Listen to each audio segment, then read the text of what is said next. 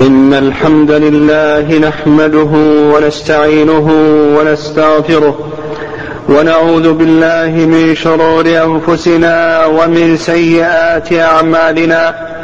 من يهده الله فلا مضل له ومن يضلل فلا هادي له.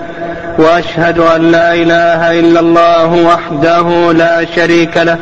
وأشهد أن محمدا عبده ورسوله.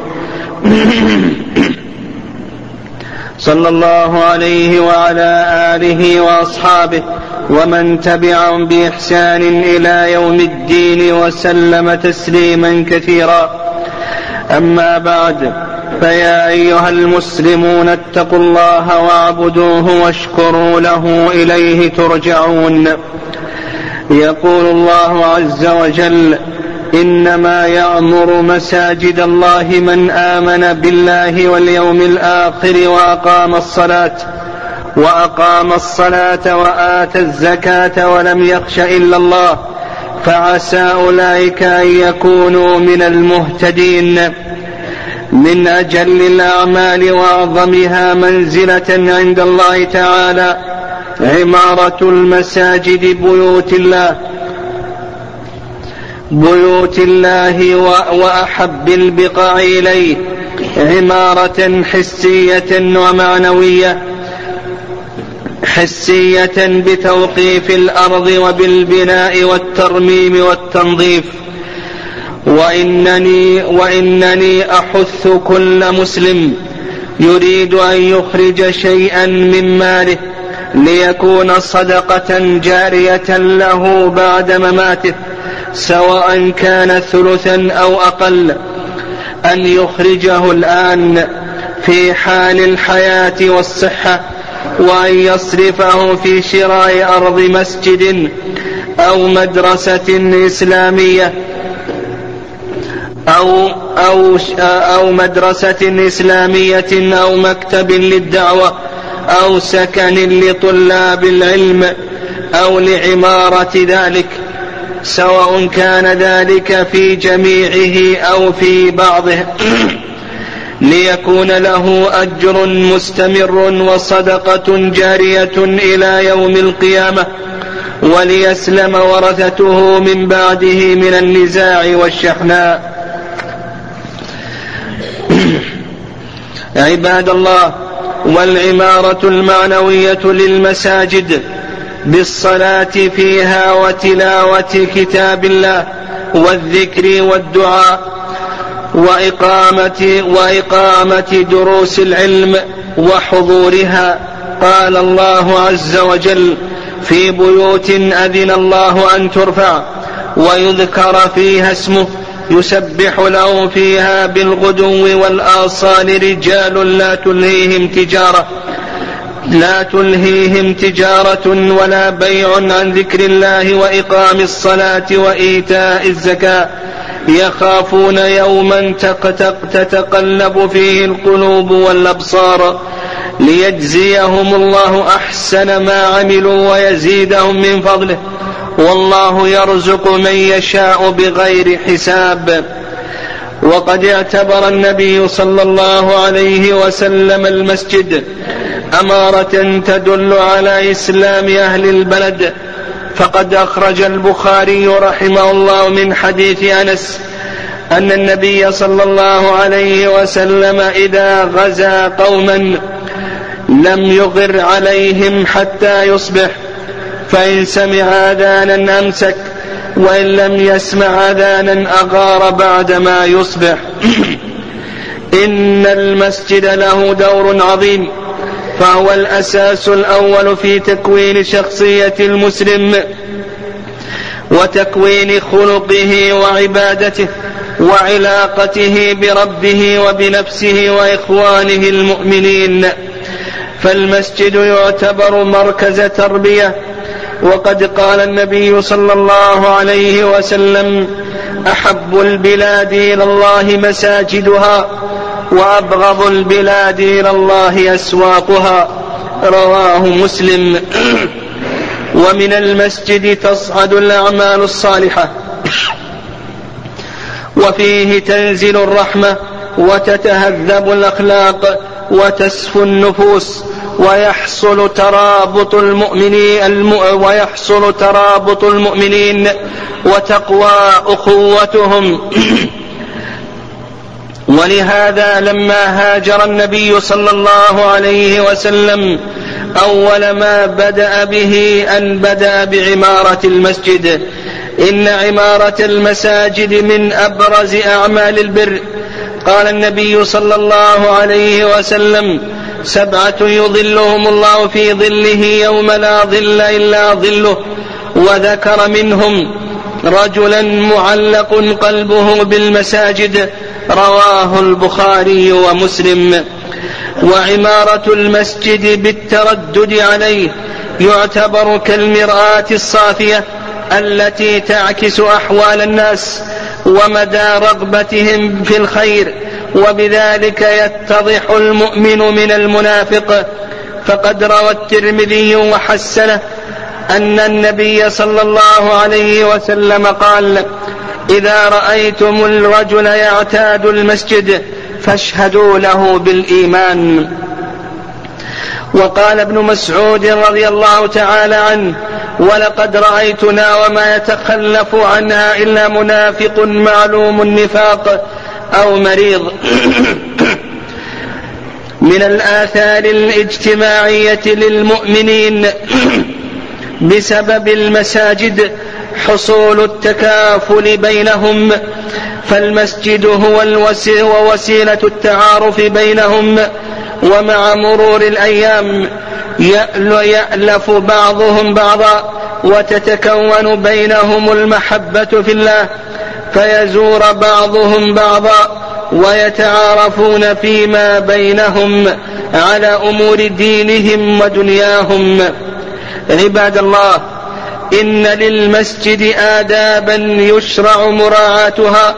من ذلك أنه يسن لمن أراد أن يدخل المسجد أن يقدم رجله اليمنى وأن يقول أعوذ بالله العظيم وبوجهه الكريم وسلطانه القديم وأن يصلي على النبي صلى الله عليه وسلم وأن يقول اللهم اغفر لي ذنوبي وافتح لي أبواب رحمتك.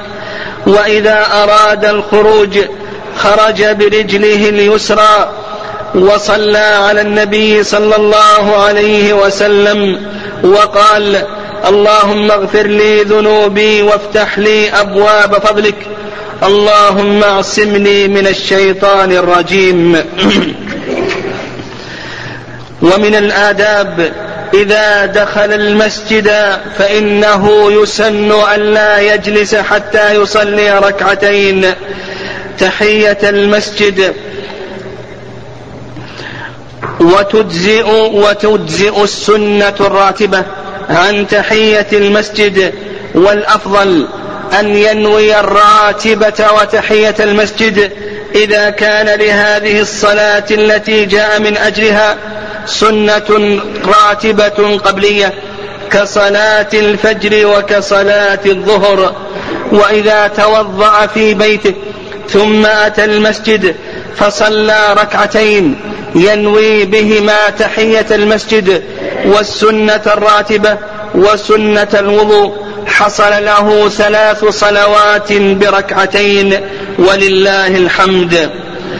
وإذا كانت الصلاة قد أقيمت فإنه يدخل مع الإمام على أي حال كان. ولا ينبغي لمن قدم إلى المسجد أن يرفع صوته في القراءة وغيرها بحيث يشوش على المصلين أو التالين الآخرين. كما أنه يستحب لمن انتظر الصلاة أن يجلس مستقبل القبلة وأن يشتغل بالقراءة أو الذكر والدعاء وأن لا يشبك بين أصابعه.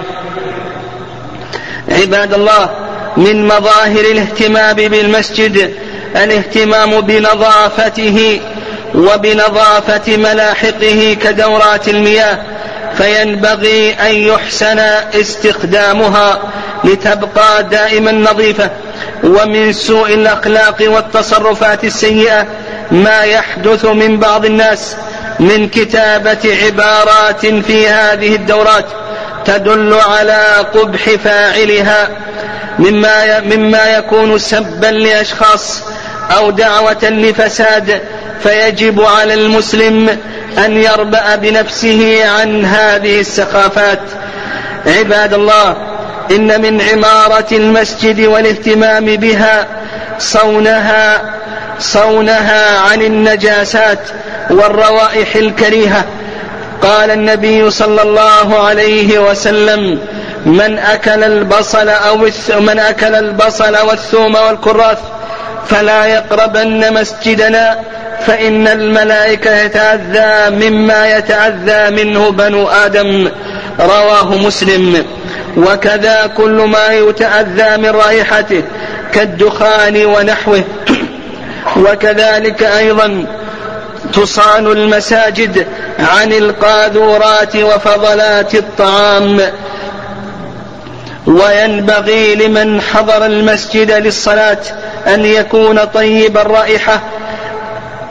متنظفا قال الله عز وجل يا بني آدم خذوا زينتكم عند كل مسجد.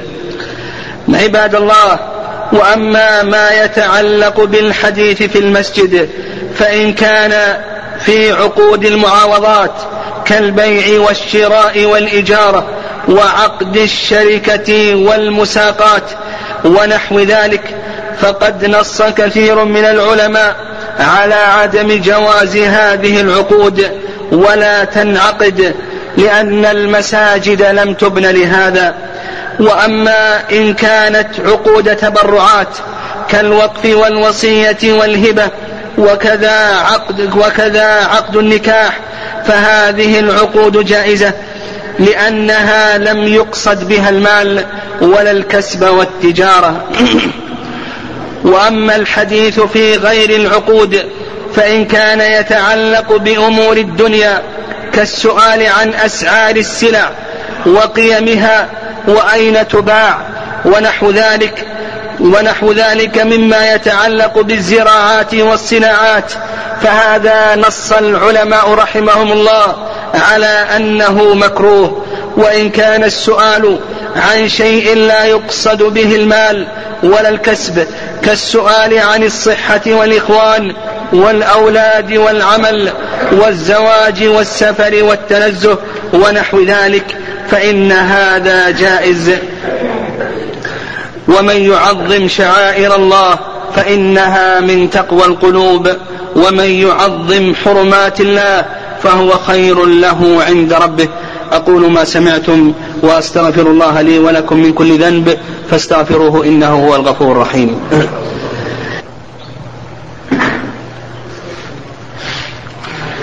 الحمد لله على إحسانه والشكر له على توفيقه وامتنانه وأشهد أن لا إله إلا الله وحده لا شريك له تعظيما لشأنه وأشهد أن محمدا عبده ورسوله الداعي إلى رضوانه صلى الله وسلم وبارك عليه وعلى آله وأصحابه ومن تبعهم بإحسان إلى يوم الدين.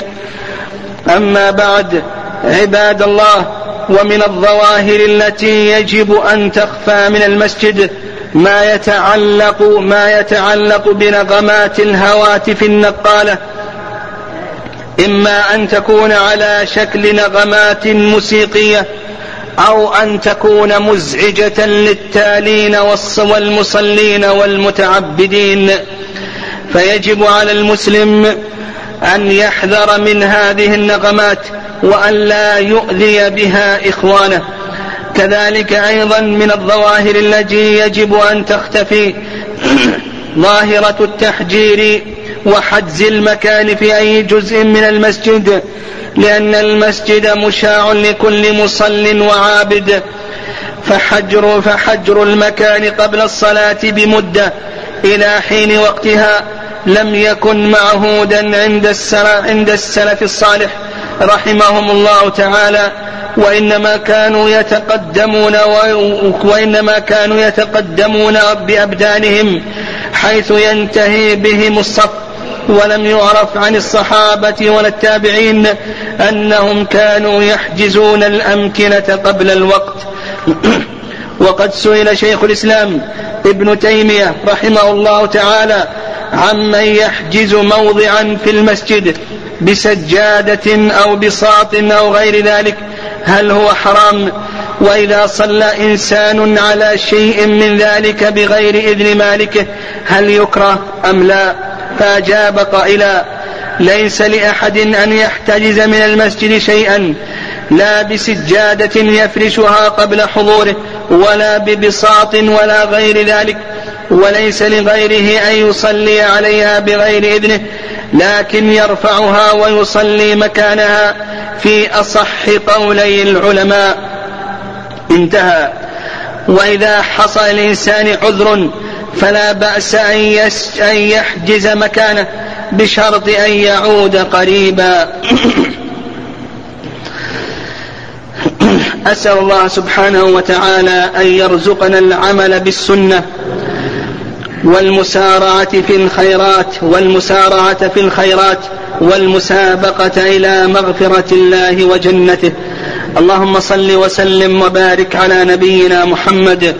اللهم طهر قلوبنا من الغل من الغل والحقد والحسد والبغضاء والشحناء. اللهم اغفر لنا ولإخواننا الذين سبقونا بالإيمان. اللهم ول على المسلمين خيارهم واكفهم شر شرارهم. اللهم أصلح ولاة أمور المؤمنين. واجعلهم من عبادك الصالحين. اللهم أصلح أحوال المسلمين وألف بين قلوبهم واهدهم سبل السلام. اللهم أعطنا ولا تحرمنا وزدنا ولا تنقصنا وآثرنا ولا تؤثر علينا. اللهم اجعلنا من الشاكرين لك ومن الذاكرين. اللهم أغث قلوبنا بنور هدايتك وأرضنا برحمتك يا ذا الجلال والإكرام. اللهم أجب دعواتنا واهد قلوبنا وسدد ألسنتنا وسلمنا من كل إثم يا ذا الجلال والإكرام. اللهم ارحمنا واكشف ما بنا وبالمسلمين من ضر. اللهم اصرف عنا كيد الأعداء واصرف عنا السوء والفحشاء. ربنا آتنا من لدنك رحمة وهيئ لنا من أمرنا رشدا. اللهم عليك بأعداء المسلمين. اللهم عليك باليهود الظالمين والنصارى الحاقدين. اللهم أرنا بهم عجائب قدرتك. اللهم اكفنا والمسلمين شرورهم واجعل اللهم كيدهم في نحورهم. اللهم اغفر للمؤمنين والمؤمنات الأحياء منهم والأموات برحمتك يا أرحم الراحمين. اللهم اشف مرضانا اللهم اشف مرضانا وعاف مبتلانا واجبر مصابنا واقض الدين عن مديننا. اللهم أعذنا من مضلات الفتن ما ظهر منها وما بطن. اللهم صل وسلم وبارك على نبينا محمد. اللهم أغثنا. اللهم أغثنا. اللهم أغثنا. اللهم أسقنا الغيث ولا تجعلنا من القانطين. اللهم سقيا رحمة. لا سقيا عذاب ولا هدم ولا غرق.